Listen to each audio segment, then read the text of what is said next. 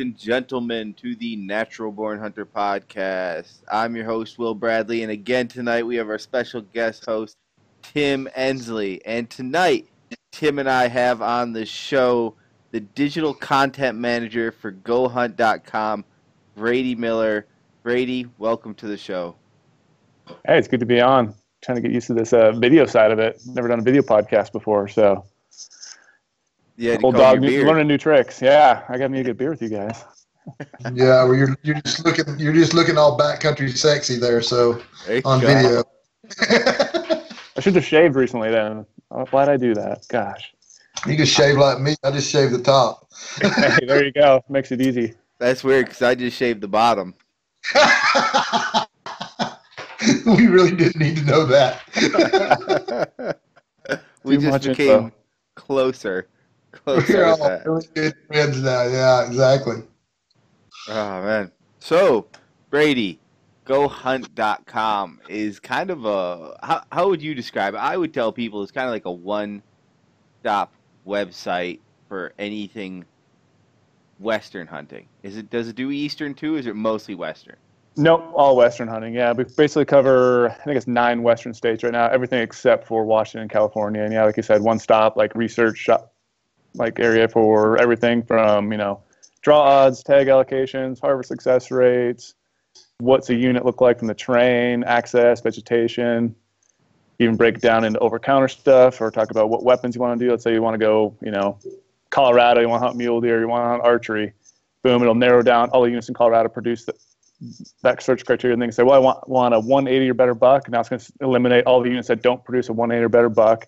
So basically takes, you know, whatever it is, going to be like 250 units in a state, quickly narrows it down, kind of like a choose your own ending type book. You could just choose your own data you want to see to meet the criteria that you would want to draw, and they can filter in the draw odds on top of that and just dive down and help get you in the research mode a lot faster and help you draw more tags and show you, hey, there's more opportunity in the West than there really a lot of people think there is. And, you know, they're like, oh, I have to eight years, I'm going to draw an elk tag. It's like, well, you can hunt elk every single year in really good areas or give you confidence to venture out in your own, you know, out of your own home state. And it's a lot of data.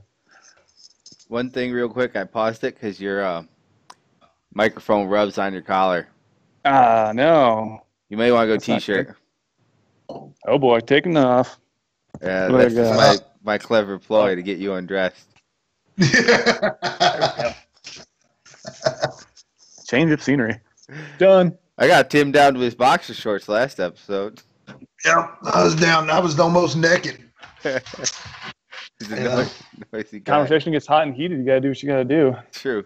That's exactly right. So, it's it's almost like a master computer, if you will, for finding the right hunt for you to find success in the West. Exactly. Yep. Now, I went tooling around on the site, and there is a ton more than just the draw odds and you know finding a hunt.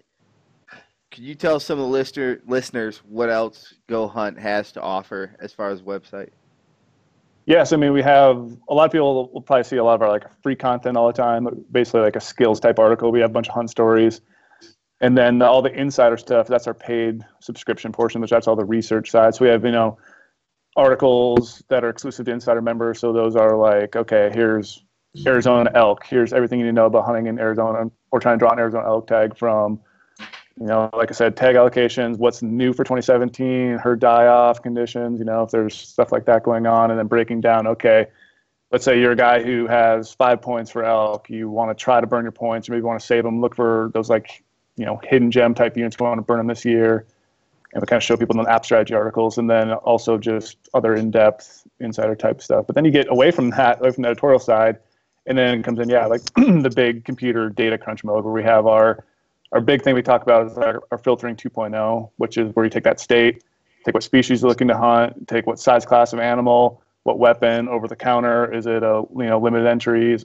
second third season rifle narrowed down from 200 units to 50 units down to you know maybe five or six. I mean, sometimes you can narrow them down to one. If you like crank up, hey, I want a 190 buck in this state, which you know 190 bucks definitely large and it's going to be a, a unit that's going to take a lot of points to draw. But you can say, hey, show me all over counter stuff, and instantly you'll be able to look at all the over counter opportunities for a state like Idaho, which is huge. You can hunt it every single year and learn more about it. And just like I said, giving people more confidence to show you there's opportunities out there to hunt every single year in the West and not, you know, go hunting all the time. Right. So you take a guy like me, I, I'm, I'm looking for a place to go Colorado over the counter. Like I did my own D, DIY Colorado elk hunt once. Mm-hmm. Uh, did my own research. This is before go hunt and um, ended up picking a place I thought was pretty cool. It was over the counter. I had a really good time. There were a few elk there, but um, man, I, I, wish I'd have done a lot, been able to do a lot more research on that area because it was a tough, tough area to hunt because there were so many hippie hikers there. That, yeah. that, I mean, a ton, dude. I mean, it was, and you know, I think so. So basically, if I go through places like Go Hunt, then you guys are going to show me, let me narrow down that spot.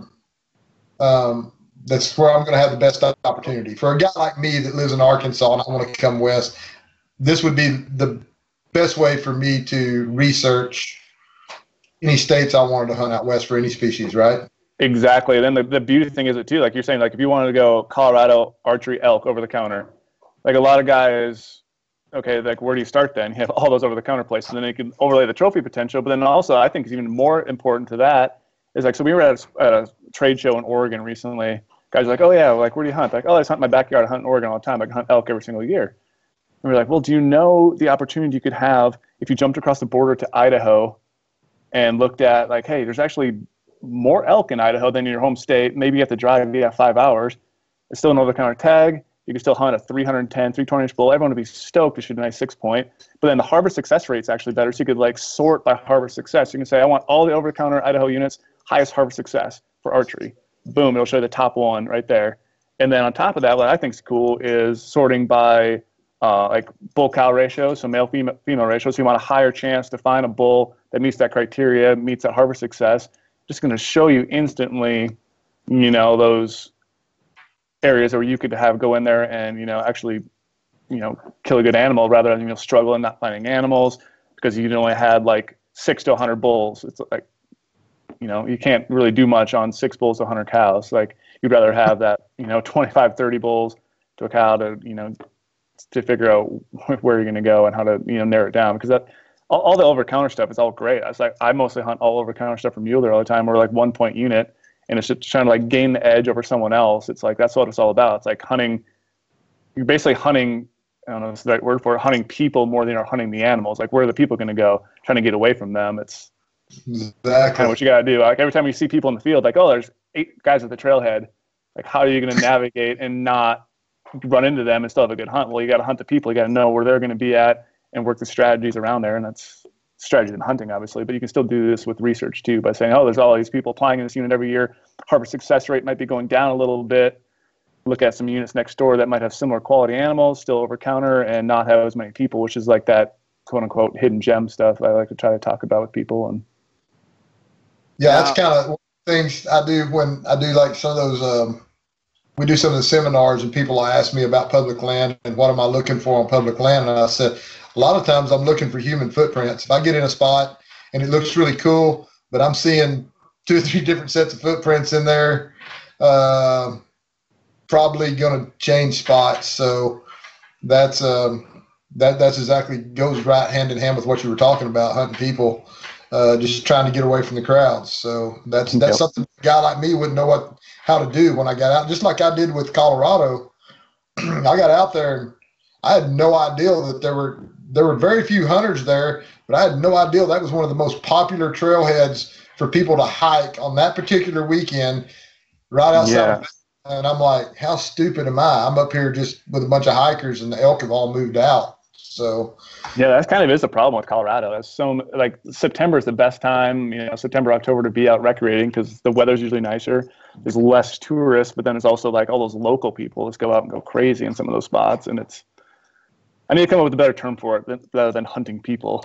no, no, I like it because then you know you're gonna get some weird calls like, "Hey, uh, I bring another guy." Like a special section on Go Hunt for uh, seeing where we can hunt these people at. Yeah, what people are we hunting? I don't. You go to the south side of Chicago, you might have a good chance. There you go. yeah, exactly. Hey, so um, so Brady, you and I, you and I met each other. I don't know. It's probably been what six or seven years ago, I'd say. Yeah. Uh, and we actually ran into each other at, at we we met before we actually met face to face, and we actually met at face to face at ATA one year, and we hung out a little bit. And um, I know not long after that it was funny because I remember I posted a picture of you on, and just just for a little background, Brady. Brady puts more into his archery than any guy I know, as far as bow. I, I definitely, I definitely like to geek out a little too much. I think it's, it might be like disorder. I'm not sure what it is, but he's a total archery geek. I mean, dude knows to the ounce what every arrow in his quiver weighs. He knows where every arrow in his quiver flies. I mean, he's got it all written on the vanes. I've never all, all, all, your arrows have to be clones of each other. They have to be exactly yeah. clones. I don't know what it is. It just makes me feel better when they weigh exactly the same. Wait, how funny. many arrows do you go through to get that though? You definitely, I definitely burn through good like six, eight arrows. If I have two dozen arrows, I'm six, eight of them are just target, just target arrows. They're no longer hunting arrows anymore. Just wow. because I, I can't, I can't get a match or maybe I built them a little differently and I have whatever I use, you know, more glue or more glue in the insert. Now it's you know, a half a grain difference, which drives me crazy. I can, I can shave things and add things a little bit there, but it's like, well, if I can make them exact, I might as well make them all totally clones. And I feel like maybe maybe it's just in my head, like the confidence thing, like, oh, I'm going to no. better I don't know. So what was getting at was so I posted a picture of Brady one year on uh, Facebook. That you remember the picture we got all the controversy over? Oh yeah, it might have been it might have been a yardage um, yardage mentioned on there, or a sight tape might have been shown, or yeah, your uh, your uh, your antelope. My, my, yeah, my Montana antelope. Yeah. and I think it was was it 90, 90 yards, ninety five yeah, yards. I shot. I, well, I shot a I shot a doe the day before at ninety four, and I shot a buck that day at ninety six. 96 and um, we posted it up, like, the picture of the sight tape and let me tell you, the shit storm came in a hurry. I mean, we got. We yeah. It's like people never look at your backstory. They just see what they want to see right there, and like, oh, this guy just goes out there and launches bombs. And well, the thing was, is Brady had been chasing. This was a book buck, yep. and you'd been on this buck for like four or five days, and exactly. this was the closest you had actually gotten. Yep. Right.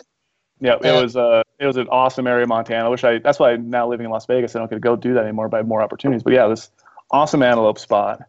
Just you know, it was public land, and we're grinding every single day. Me and this friend, we just you know go out there all the time. Every single we had like four days on the opener, and yeah, I kept seeing him all the time, and I never could get close. You could always get that 130, 100 yard distance, and we're like, we just we just got to try to get under 100 yards and let her go because we practice at 120, 130 all the time. It's like I try to tell people, you do that all the time. You're going to shoot 50 yards, and it's going to be money, like nailed, like.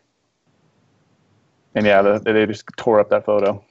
yeah, and was uh, and that was one of the things that that another thing that we talk about, and, and I got this from that actual photo from from those days, and and mine and your conversation about that was at that time I had never I'd never shot past you know 70 or 80 yards. That was the farthest I would shoot at home, and 70 yards was pretty much the tops I would even shoot at my target range. And so from that point, I started shooting out a lot farther. But one of the things we talked about at our um, one of the seminars we did was we were, and, and, it, and it stemmed from that that Facebook post was uh, what is an ethical shot? And and yep. at that point, we came up. You know, it's only logical that if you never shoot your bow past 50 yards, then 50 yards is your ethical shot if you're good enough at 50. I mean, you may yep. not even be good at 50 for that. you always got to try to extend that or even try to double it. I try to tell people. So, yeah, they're comfortable at 40. You should be shooting at 60 to 80 yards to yeah. make your 40 so much dial. Don't just shoot at 40. It's,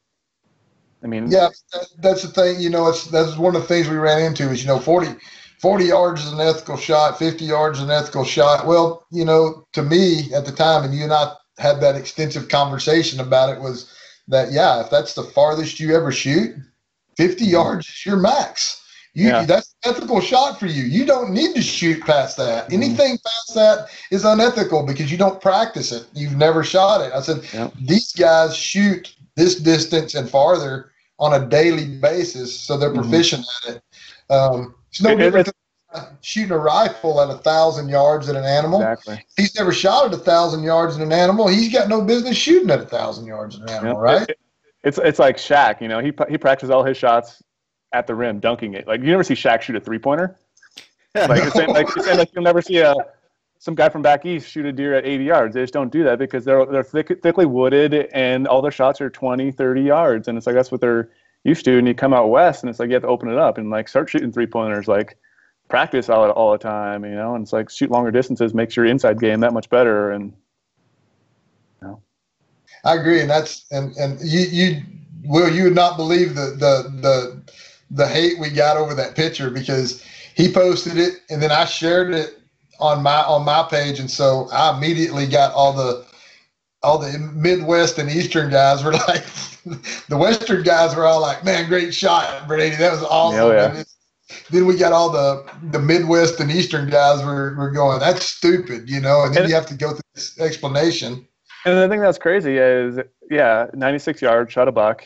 The buck went 20 yards, piled over dead. Yep. Like it, it exited out the opposite shoulder my arrow somehow broke. I was shooting full metal jackets. So it, it broke on the opposite shoulder. The broadhead is still lodged in the opposite shoulder. I have it saved in, in my house right now, just, just sitting there. And then somehow the arrow still exited out the other shoulder. So even though it, it hit the shoulder, the opposite side, and broke, it still made an exit because it was hitting so heavy. I was shooting, I think, 520 grain grain arrows at the time. So this that momentum is just like a log hitting an, an antelope, a little tiny, you know, whatever they are, 130 pound animal, just walks over a little bit and dies. It's like that's why knowing your bow and knowing your weapon is just like everything in archery and bow hunting. It's just like you just get that confidence and you could go out there and yeah, everything has to be right. Yeah, it's to be looking away from you. You know, if he's anywhere alerted, you're either gonna you're gonna nail him or you're gonna totally miss him at a at that distance. It's exactly. Um, one other thing, I don't mean to gather up all the conversation, but there's some there's another story I remember that uh, you and I talked about before, and this is before you went to work at Go Hunt. Um, and you and your dad went to Alaska. Oh yeah, British that, Columbia. Your your first your, uh, yeah, you went to British Columbia. Yep. You went to British Columbia, is where it was, and that's where you killed uh, moose and a and a goat. Yep, killed a moose in the mountain goat with my bow. Yeah.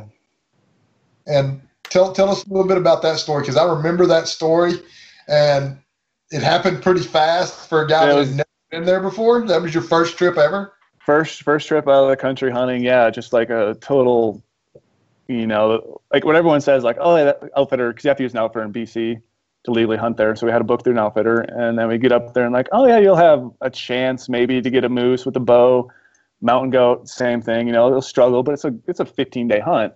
And so right. me and my dad both had tags. My dad was just bring his rifle up. My dad just was going to go for moose. I was going to go for moose and mountain goat. I actually really wanted mountain goat. I always thought mountain goat's my dream animal. It still is. It's like just the monarch of the mountain. I think. And, you know, they're up in the nasty, craggy peaks, and so we get get all the way up there, and I'm sitting there shooting my bow ahead before we get in there, and you know, I'm just launching about like 70 yards at the target, and the guy's like, "All right, well, you know, good luck, but be be prepared to use your dad's gun. To, you know, when it comes down to the wire, to shoot something." And I'm like, "All right, I can do that." And then so we get all the way in there, we horseback in, and first day, we you know glassed up a bunch of goats and we ended up go after them glassed up some moose ended up stalking down a moose and blew out stock and you know the first day we were there and this is like 35 miles in the backcountry we had like a you know eight hour horseback ride and it was just super far in it was just the you know picture perfect scenery ever and then so we're coming back from that day and we're riding on horseback we see these two goats above our above our camp like way up there like a long ways up above camp And it's like hey we should go after those in the morning and sure enough, we woke up in the morning, couldn't find them, hike all the way up there. So this is day two of the hunt. I glass up my first goat the day before. So day two, we get all up on top. We see these goats again after you know climbing for whatever it was, four hours to get up in the in the in the rocks, and the goat's like right down below me, like you know 250 yards away. So the first goat I've ever put a stock on, just make it shorter, shorter, shorter. I I killed my first, uh, I killed the goat on the first stock ever, like just totally unheard of, which was like the most amazing thing ever. So it was like a I think it was so it was like roughly 60 some yard shot, like true distance, but I, I shot it for 30, 31 yards or 32. Holy crap! So the angle cut on this thing was just insanely steep. I was shooting off my knees. My limb was almost touching the ground. I have, I have a really big, long back bar stabilizer with 16 ounces of weight, and that was like almost digging in the dirt as well. I'm just like leaning over this cliff, just like looking straight down on this goat, just bedded, not even knowing what's going on. and yeah, so I pegged the goat, and it runs a little bit and stops, and then I end up going down the mountain a little bit again. I get another arrow into him, and this goat just starts tumbling down like this avalanche chute, 900 feet, somersaulting in the air. just like, oh yeah, it's, everything's toast. I thought I was done. Like, then my dad comes over, and this is like the coolest part. I think this is probably what part you're talking about. My dad just is like jumping all over me, saying, "Oh my god, you just killed a effing mountain goat with your bow!" like, what are the odds of that? It's the first stock you've ever taken on a goat. You killed it, and what are we gonna do for you know the 13 more days that we're there? It's a day two of the hunt. So yeah, we get get the goat, pack them all up or whatever. The horns were actually totally fine. Nothing was wrong except the face and the goat was all just demolished. Like you could take the nose of the goat, and the head would be still, but the, like the nose you could move back and forth. It was just it was Broken really nose. yeah, and so like my mount's all scarred up and stuff. It just adds character. I thought about getting a different cape for it, but I was like, no, it's just what it is, and you know, just so yeah. Second day of, the, of our British Columbia hunt, I shot my goat with my bow. Get back to camp. Next day we're going out. Oh, actually, the day before we ended up seeing some moose when we were going up there. It's like, oh, there's moose hanging around here. That's cool. Next day we wake up in the morning, we walk out a little bit. Hey, let's go halfway up the mountain where we were mountain goat hunting and start glassing for moose and start looking. And like, we literally walked maybe a half mile from camp, and boom, there the moose were a bull and two cows. So I started like going in on them, stalking after after them. We did the whole like holding the bow, Jim Shockey style, trying to walk closer to them. Actually worked. I got like 100, 110 yards from the moose and they were behind me calling and stuff like that. And the moose was running around like chasing the cows. And finally, he kind of spooked off, and we got up on this little ridge and glassing down. Like Brady, you should go down there right now and spot and stalk that thing because you love spot and stalk mule deer. Just go after him and try to kill him yourself. We're gonna sit up here and watch you go through the whole thing. And they're like, if it takes you all day to kill this bull because he's like walked off and bedded some timber, like it takes you all day to kill him, whatever. We're just gonna sit here and enjoy it. So yeah, I just went on my own for you know the next two hours. They were up above me where they could see me and kept, I did the whole thing where I could like this was like a picture perfect. I could stalk a moose. I was also calling. I didn't know how to call a moose. I was just making the old you know noise I hear on TV all the time. I'm just going after them a little bit. The cows end up coming towards me. They come like 15, 20 yards. let's hear let's hear a little uh, moose call.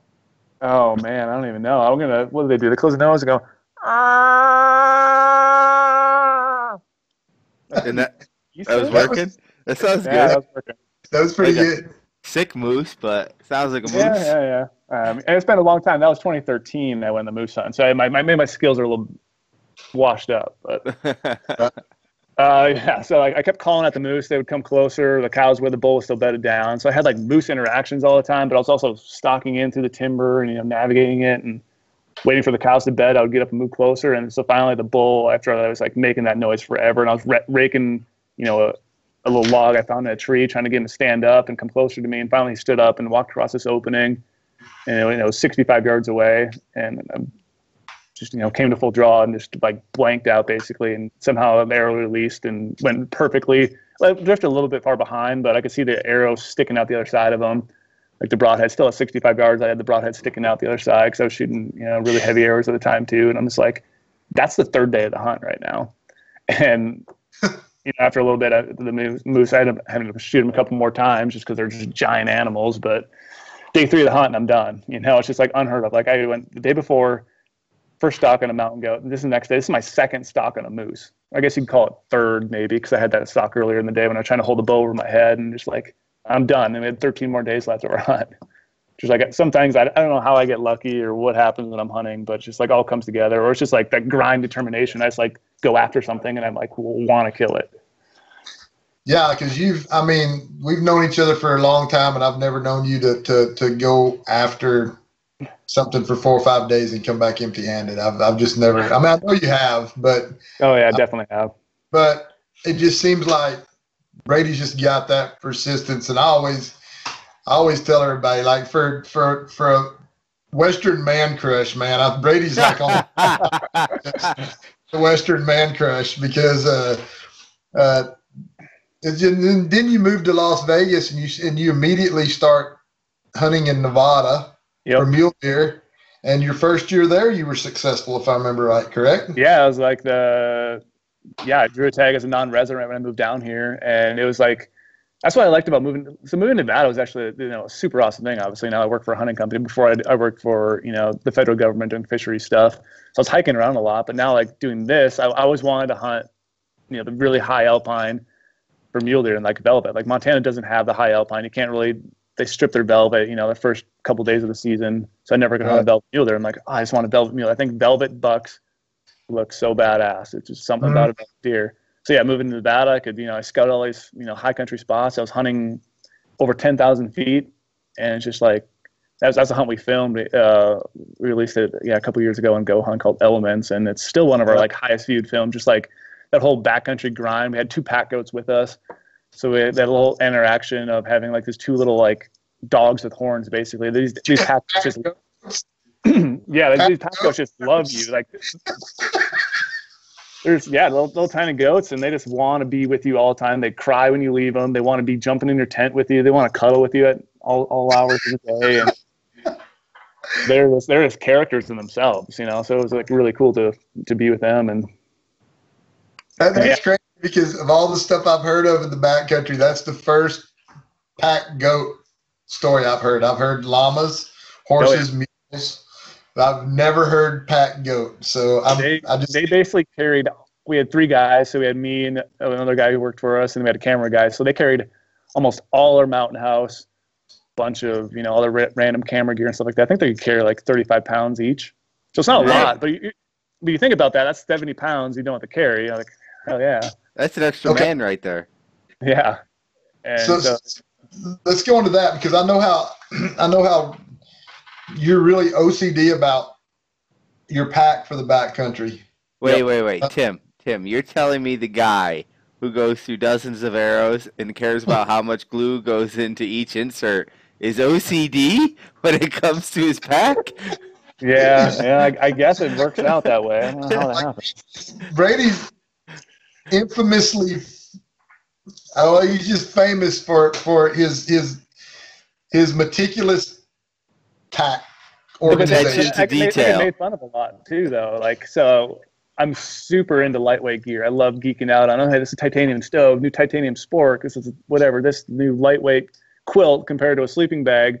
And I cut off all my zippers and all my weird, you know, tags and everything. So my pack's super, super lightweight base weight. But then Wait, I throw in a.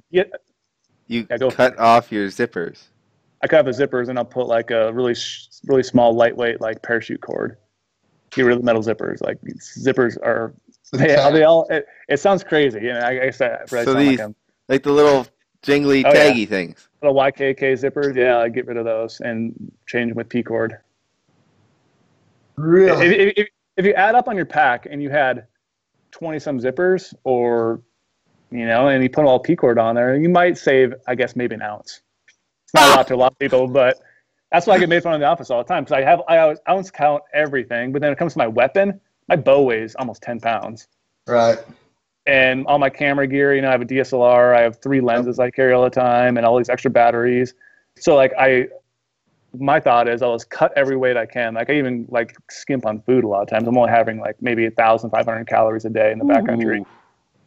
So it's it, it's pretty it's pretty bad, but it's like then I can carry all this cool camera gear, take a bunch of cool photos, and then my weapon, I like rather have okay, and my weapon's what's going to kill. My optics are what's going to help me kill. So I always carry, you know, a spotting scope. I'll have 10 by 42 binos. I'll have a 15 power uh, binos I mount a tripod. So all that stuff is just helping me kill. And then I'll sacrifice everywhere else. I'll sacrifice in sleeping. I'll kind of be, I guess, not 100% comfortable when I'm sleeping. You know, I have a 30 to 30 degree bag, and you know, I don't really have. I have a super lightweight, you know, sleeping pad that when I'm you know, when it's dipping down to the teens at night, I'm kind of miserable. But I always have all this extra clothes too. So it's like, well, why do guys want to carry a heavy sleeping bag that might be a zero degree bag, a really nice insulated pad, when you could just skimp on a few things and wear your hunting clothes while you're sleeping at night? Because they already, already bring those clothes back in there anyway. I might as well wear them. Right. So yeah, there's my OCD coming out and of just like the packing stuff. But then you talk to my fiance and she's like, well, you're not OCD even at home. Like your your man cave is a mess and a disaster all the time and every gear everywhere. And I'm like, well, yeah, that's so that's interesting. That's interesting. I see how that could happen. How in one area you've contained it all. You focused all yeah. the OCDness into one thing. So, yeah. other than zippers, is there any other way people may not have thought of to cut weight from their pack or from I guess their their gear? Uh, back in the day before, I haven't done this with my carbon tripod, but I had aluminum tripod, really lightweight aluminum. I would drill holes in my aluminum tripod. Really? Just to save weight. But then then I started thinking, okay, the wind's kind of coming through here a little bit, and the wind maybe it'll go through that tripod, or maybe it's affecting it because of like it was super lightweight, so it was almost too light to glass because you would see the movements at long distance. So I kind of got away from that. But that was what I used to do back way back in the days. Is do that. I mean, I they even make fun of me for cutting off the tops of the mountain house. You know, a mountain house mountain house bag will have that top you can zip rip off, and then underneath it has a seal. I get rid of that top before I even go in the field. Cause I'm like, why pack that in the backcountry? You're going to throw that away or try to burn it when you're back there. You have to pack it all the way out. Just get rid of it before you even go hunting. That makes sense. Makes sense to me. Now you see, you see what my backcountry man crushes Brady yeah. Miller. Brady's gonna be moving on though to where it's like, why even bring these bags? I can just put the mountain house in my pockets, and when I get there, I'll just take it out of the pocket. I'll put I'll put it in. Well, I, yeah. Now now I don't even use mountain house bags anymore. Now I do my own freeze dried. I take the mountain house, empty them in my own freeze dried thing, so I can portion them out easier, and just cook it right in there. So it's yeah, slowly getting a little bit crazy with the lightweight category. But like I, mean, I said, I I'm carry impressed, a big gun. But there has to be somebody. I always think, no matter what it is, there has to be someone who is willing to become obsessed with the pursuit of excellence beyond what everyone else is doing. Somebody who really wants to sharpen that edge as fine as they can. So guys like us can pick up on like maybe a few of the things you do and be like, oh, you know what? I'll start. I'll start doing this. This is a good idea. I saw him doing this. I mean, I don't think I'm going to start tearing tops off anything, but I think I'm sure there's a lot of things that the uh, maybe a little less concerned about weight person can pick up on to maybe improve what they're out there carrying around. Yeah, just just even like people who think you need to have a dry bag for everything too. It's like you right. you put all your clothes in a, in a little dry bag. All those dry bags add up to weight in your pack. Your pack is already slightly waterproof as well, and you usually have a rain fly on top of your pack. So really, why do you need those dry bags? I always use my game. I always use my game bags. So all my the stuff I would pack out, all my my deboned mule deer meat when I'm going into a hunt. Cause I'm not stinky yet. I've already cleaned them. Those are my dry bags because I have to have them when I kill. So I throw all my clothes in those. And once I'm hunting, I'll still I can still use those game bags to store things or store my food in as like a day, you know, supply of food. Throw my protein bars in there. Throw my little protein shake and on I go throughout the day. So like little weird things like that. Like just, I mean, it sounds crazy to say, okay, I'm cutting an ounce here, I'm cutting another ounce here, but you add up things. 16 items where you cut down an ounce, that's a pound you just saved. And so it's like all those weirdest little things you can think about that you can save weight on and not have to pack them with. It's just less weight on your body and more you you know you're more ready to go every single day and you're not tired. And I, I a lot of different strategies for some guys like oh well you can just have more food and you can have more calories and maybe be more energized as well. So there's that side of it, but then you have to pack all that food in and you have to pack it all back out. So cost energy yeah. to get it all in. Yeah, exactly. So you're you're like for years, for all the years I've known you, like I know you've been super hyper mule deer guy. Like, like is mule deer still one of your biggest? Oh passions?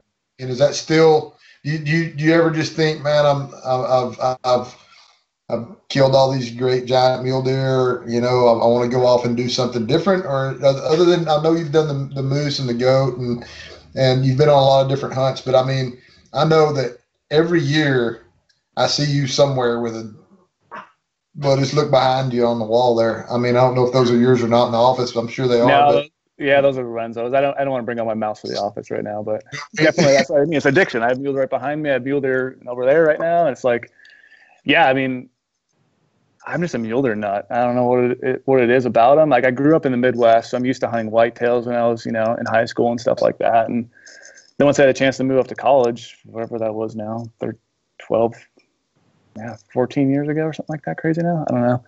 You yeah, moved to college. To was Montana. that? Uh, you went to college. Went to college in Montana. Bozeman or where'd you?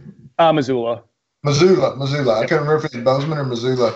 And so your job with the federal that, that where, where you worked for the government, mm-hmm. I can remember you telling me back in the day that you were in a helicopter all day flying Oh yeah, I flew, in a hel- I flew in a helicopter uh, probably two, three times a week for quite a few months. I, I probably have I don't know how many hundreds of flight time, like flight days of being in a helicopter, just flying up down streams, looking at tracking fish. We had radio, we had uh, little uh, radio tags in every fish, and we just track them on radio frequency and mark them every day where they would move to, and and so that was pretty badass being able to fly all these places and see all this cool country all the time, which I wish I would have hunted it more because I, I, was seeing it from the air all the time. But like right after that's when I left and moved down to Las Vegas. But right. uh, being able to fly in a helicopter and see all the scenery, and then we were backpacking all week too. So that's like how I kind of got really psycho into backpacking, and started. I, cause I had all this opportunity to test gear all the time because we were backpacking, you know, six, seven, nine days at a time. Sometimes, sometimes we only go out for a day and come back to a vehicle and then day hike back and forth. But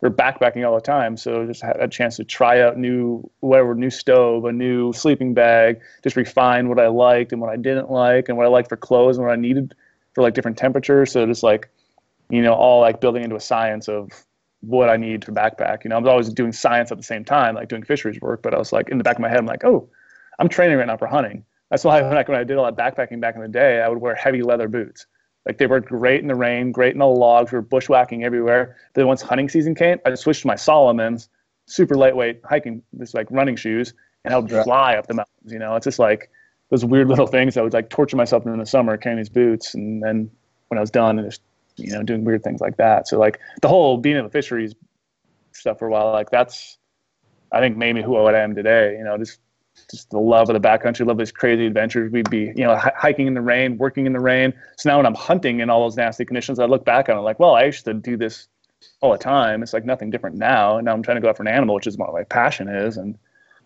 so it all this works, I think, together. Everything you do in life is all this weird experiences. You just got to take take them for whatever they are and throw them into throw them into mule deer hunting, which is I do now. It's like like we were talking earlier. It's like what I love to do is mule deer, mule deer, mule deer. Like I'm not an elk guy. I could care less if a bull's bugling right next to me. Like I could you see a one 160 inch mule deer, a 300 inch elk that's bugling brains out. I have tags for both. I'm going to go after that mule deer right now, and then maybe think about the elk. Even though the elk antlers are big, and I understand the lure of going after elk and bugling, but it's just like I don't know, being able to glass a mule deer, watch him feed, watch him sleep, watch his eyes moving around, just like every day, just like I mean, I guess it's kind of psycho in a way, just stalking an animal all the time, like knowing exactly what he's doing. Where's he sleeping? Where's he eating? Where's he going to the bathroom? It's like you just know everything about him. You feel like you're one with him, you know?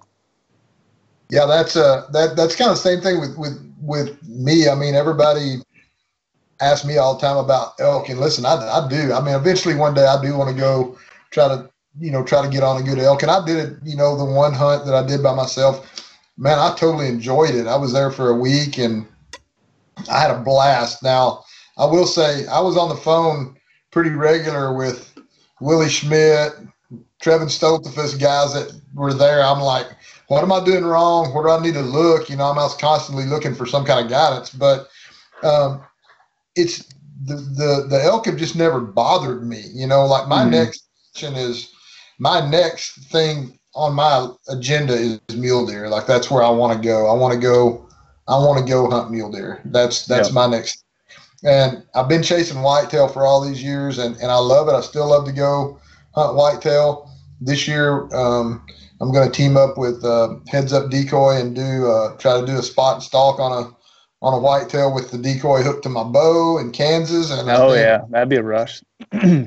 cool. And um, but you know, I'm I'm kind of with you on that. It's not that that I don't think I ever want to go on an elk hunt. I think I do. You know, I want to go on a good elk hunt, but something about mule deer just always intrigued me, and I don't know why. I just haven't really pulled the trigger to go. I guess because well, you, one one reason you, you can hunt mule deer earlier in the season than we can whitetail, and exactly, yeah. uh, generally I'm trying to get. I've, I've already got so many whitetail hunts that I can't.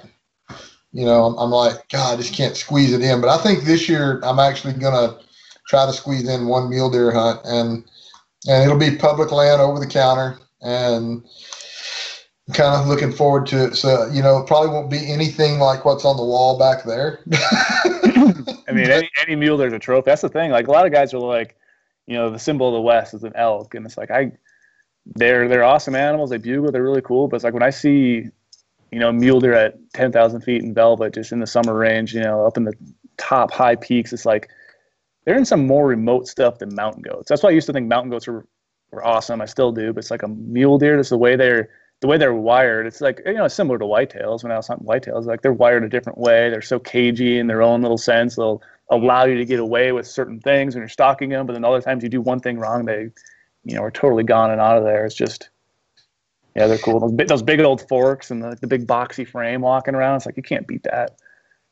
I think I just I might just take a crap on myself the first time I saw one out like yeah. those big antlers. Just I know I know Jason Matzinger. We were talking about doing a hunt a couple years ago, and it didn't work out because he ended up having to go the same time. The only time I could go, he was going to be out of town. He was going to take me to the Missouri Breaks over yep. the counter where we turkey hunt up there, where we've always oh, yeah. gone did the turkey camp.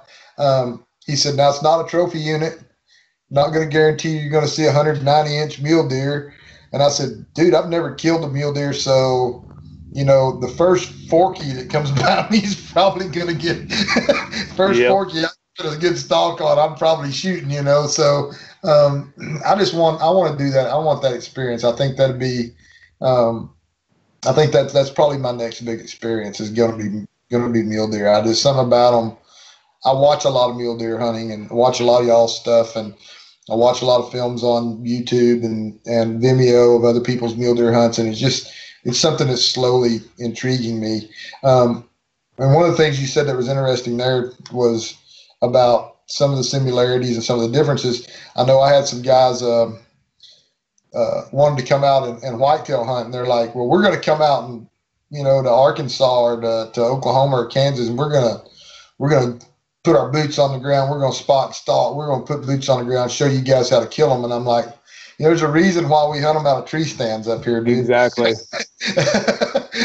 you you you can get in the woods with with a whitetail in big timber and chances are good you're you're you're never even going to see him. He could be hundred yards from you, and you're not going to mm-hmm. see him. Um, we hunt thickets, so being able to hunt something in wide open spaces to me just is totally intriguing.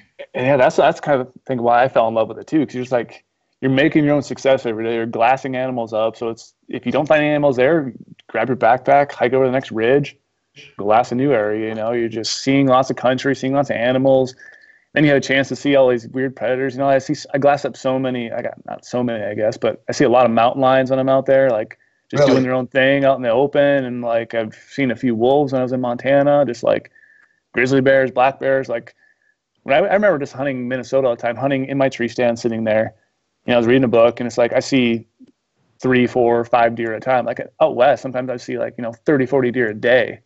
Right. And I could easily see more if I wanted to keep, you know, bumping ridges and bumping ridges. But you see so much more animals, and it's like, you know, keeps your keeps your confidence level higher, I guess, and keeps you more focused on, you know, keeps that tension up. And so, so you guys just, I know even since the beginning of Go Hunt, you guys have always kind of done some film production production for Go Hunt. And I know in the last couple years, you guys have gotten even more and more into the film production. What kind of stuff are you guys filming now? I mean, and, yeah, we got to see the films. Yeah, so right now we're, uh, we're trying to step up our you know our game on film. Like we always took the approach of you know more like a documentary style yep. on all of our films, just like having no odd, no like you know music playing in the background, just all the natural sounds, and just like letting like the two characters tell a story basically. So it's like you and a deer as the character, you are as your hunting partner, and the deer as a character. Like the situation we were with the with the pack goats, you know, they just added that little, you know, cool factor to it, and we just you know try to roll things and try to make it different than what we see out there. But I mean, I mean that's that's kind of like the this not like struggle right now is we're trying to like figure out what we're gonna do for next year, what we're gonna do different and so I think now we're gonna try to do, you know, still a couple more mule deer films and try to do some elk. We have a really good elk film coming out. We actually, I mean, yeah, everything you can find right now is all on our YouTube channel. That's our main thing. Our videos are. We have them on Facebook too, but YouTube's a lot easier. But yeah, we have an elk hunt coming up. That's really good. It's a Utah archery elk hunt. Just phenomenal bugling footage. You know, elk fighting back and forth with each other the whole time, and snow, and just like that grind of it. And then we have a New Zealand film we're coming out with too. Uh, Lorenzo was on that. Our my uh, the owner of Go Hunt, and yeah, just a bunch more mule deer stuff and trying to branch out and you know just keep doing the whole western struggle kind of thing. Like not a, like every hunt needs to be a struggle for a story, but it's like that's kind of how it is when you're like in the west. It's like there's always a weird struggle aspect. I think that's why people really like watching, you know, that Western style hunting because you never know what the elements are going to be like. Is it going to be raining? Is it going to be snowing? Is the rut going to be non-existent? And you're grinding out a lot of people you're running into because of the over counter thing. It's just documenting that whole thing is like what we're trying to, you know, all be about. Right. Yeah. I've got a, I've got a t-shirt that, uh, a guy you guys probably both know, Zach Griffith, sent me a T-shirt back earlier this year, and it says "Bow hunting sucks" on the front oh, of yeah. it. And it's kind of a play on words, and I wear it a lot. And I wore it in my film for Bad for the Badlands Film Festival, and I had some some people from around here and some mid there. They come up and they're like, "Why are you wearing a bow hunting sucks T-shirt?" And I'm like, it's kind of a play on words from the guys out west because every time every time you go on a bow hunt, it's a struggle. But oh, love, it does suck too sometimes. Ugh. Sometimes sometimes you come out of there going, God, you know, I could I I would have been tagged out if I'd have had a rifle tag. Um, but mm-hmm. struggle with the bow that we all, I think, is the reason why we're all bow hunters, you know, and and I know that's why I am because I know that, you know, rifle hunting. I have nothing against rifle hunting whatsoever. I mean, my whole family, they're all rifle hunters, but the struggle with the with the bow was what kept me motivated to hunt because I wanted to.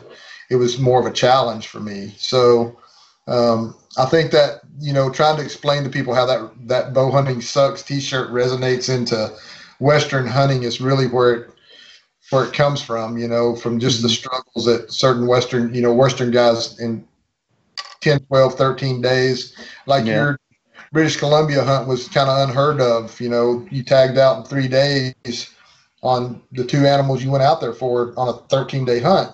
Um, yeah. Yeah, no, we struggled. We struggled the rest of the time to try to find my dad a moose for a rifle. It's like the, right. the weather was perfect when we were there, and all of a sudden it's changed. You never know, and I think that's that's that's also why bow hunting is so fun. You know, like I'd rather grind out sometimes and take an animal on the last day and experience all those weird things you see and learn more stuff about. Like for me, mule deer. So it's like if I tagged down the first day, I would have no, I would have how many days of hunting in my career? You know, very few days of hunting. If you kept tagging out all the time, like not saying rifle hunting, you always tag out but just like bow hunting, you get to struggle every single day, four, five, six days in. Like all of a sudden now you take an animal. All those days you learned. Take down the next hunt. It just like makes you such a better hunter, makes you more like you enjoy earn it. It's it's addicting sport. Oh, I agree totally. I'm I'm I'm I'm getting more and more geeky about my archery stuff. I'm not to the point that that Brady is, but I do get more and more geeky about my stuff. You know, I even catch myself sometimes uh, just going through and weighing my arrows for no reason, even though I've already weighed them like four times that week. You know, I'm like, what does this work arrow weigh? The Why Earth might have rotated a different way, and now they weigh a little bit differently. You never know. Do you ever go back through and reweigh your arrows like later? Yeah, because then I always question my scale. Like I turn my scale on. Is there like something on there that's making it weird and now they're different? I have to re-enter it in my Excel program to spit it all out and yeah, I don't, I don't like doing that. What's worse is when you put, it's when you, you've already got it wrote on the vane, and you go, you, you you shoot that arrow a few times, you go in and you weigh it again, and it's like, it's like two grains lighter, two grains heavier, and you're like, yeah. how did this happen? You know what? How did this happen? I haven't done anything. It's, uh, not a good thing to have. You make yourself crazy. It's just like it tricks you. So you guys, so at Go Hunt, are you guys um, ever going to get into any of the Eastern tag draws like Iowa or Kansas or any of that stuff? I don't know if we will. I mean, right now we basically want to focus on any state that has mule deer and elk. Those really are, you know, bread and butter, especially elk. You know, everyone wants to know about elk opportunities. So we're really big on showing people the elk elk states right now. And then there's just so many like other weird tools we can come out and enhancements with. Like that's the great thing about being online. Like we come out with new stuff you know, on a really consistent basis about new filtering things. Like if you want to filter by herd densities, want to filter by, you know, public private, want to do a new state, like we're trying to launch California and Washington. And there's just like so many weird nuances in every state. So, I mean, we probably, I won't want to say never, but it's like definitely going to be quite a while till we ever covered any of those Midwest stuff. But we might jump into like, you know, North Dakota, South Dakota, we're trying we're we are doing Kansas here coming up, so we are going to do some whitetail stuff in Kansas, and we do whitetail stuff in the other states. But you know, Kansas is that big whitetail whitetail area. But yeah, and it's a um, and that's one of the things with me because you know we we have a lease in Kansas. That's one of the few places that I don't hunt public land. I mean, I hunt public land a lot. Uh, Kansas is one of the few places I don't hunt public land. There's public land right there close to me, But we had an opportunity to get this lease several years ago at a super cheap price, and I just couldn't really pass it up. I love to hunt Kansas so much; there was no way we could pass it up. And uh, I know I have a ton of people talk to me about the draw in Kansas, and it is kind of tricky in our area because in our zone, which is Zone 11, has it's it's mostly farmland. It has the highest density of whitetail in the state, and it has the most. It, it actually they the most tags are in our unit, hmm. so um, it's it's one of the hardest units to draw. So there's been years that I haven't drawn and had to get in, had to jump into the leftover tags. And what's really weird about it was used to the first year I hunted there, you could when the leftover tags came out, you could wait up to two weeks and get online and get that tag. Yeah. Now you've got to be sitting there with your info put in at, a, at 11:59. You better have all your info in, and you better be ready to hit enter at midnight, straight up and down on your computer, and you hit enter, and then you're just praying. Yeah, that's always stressful. That's intense. I think two years ago, two years ago, I was in the leftover tags, and I hit enter at midnight. My tag was processing. I hit it at midnight. It started processing my tag. It said, "Congratulations, you've purchased your Kansas leftover tag." Then a little screen came up in the corner of my deal and said, all leftover tags are now sold out in the state of Kansas. There were 1,900 leftover tags. Oh, brutal. At 12:05, all the tags were gone. And used to, we could wait up to two weeks and get online and get a tag for any unit you wanted to. And now it's a, uh, but I think a lot of that's because so many of the, we've got so many out of state outfitters that are that are leasing up property and because of the TV and the films and all the stuff that we've all done, um, mm has brought people to want to just come into Kansas. So the outfitters are really taking super heavy advantage of it. Um, and it's not the in-state out, outfitters; they're still the same ones that have always been there. But the same thing's happening there now that happened in Illinois a few years ago. You know, Illinois used to be the the place to go. You had to go to Pike County. You had to go to Illinois to hunt giant whitetails. And so long as it was just the in-state outfitters that were taking care of business out there, it was good. But as soon as the out-of-state guys got in there, they were just selling as many hunts as they could sell. And that's what's happening in Kansas now. These a lot of these guys that are out of state are selling as many hunts as they can sell, as fast as they can sell them on whatever size properties they can put them on. And you know what's going to happen is is once they shoot those properties out, they're just going to be gone. And then, you know, Kansas yeah. is not going to be that state anymore. And that's why we've been so adamant about hanging on to our property there. But um, back to the public land thing, uh, how, how closely have you guys really been watching all the public land uh, stuff that's going on now? I mean, you know, I've been involved in it pretty deeply with Keep It Public and mm-hmm. EHA and different stuff. Um, how does all this affect you guys and what you do? I know it's got to have an effect on on business your your direction and, and the way you guys are operating. I mean, yeah, because out west it's all about public land. So like you lose those small, even though people are like, oh, it's just a small tract of public land you're losing, but it's like no, that sometimes that's access into more or now limiting you to the public land that's behind there. So like all those public land swaps and it's never never a good idea to to get rid of any public land, whether it's federal, state land, or it's just like then it just gets managed the wrong way, and then it just limits people for the, the, access, which is the biggest thing. Like, there's already so much limited access in like Montana, for example.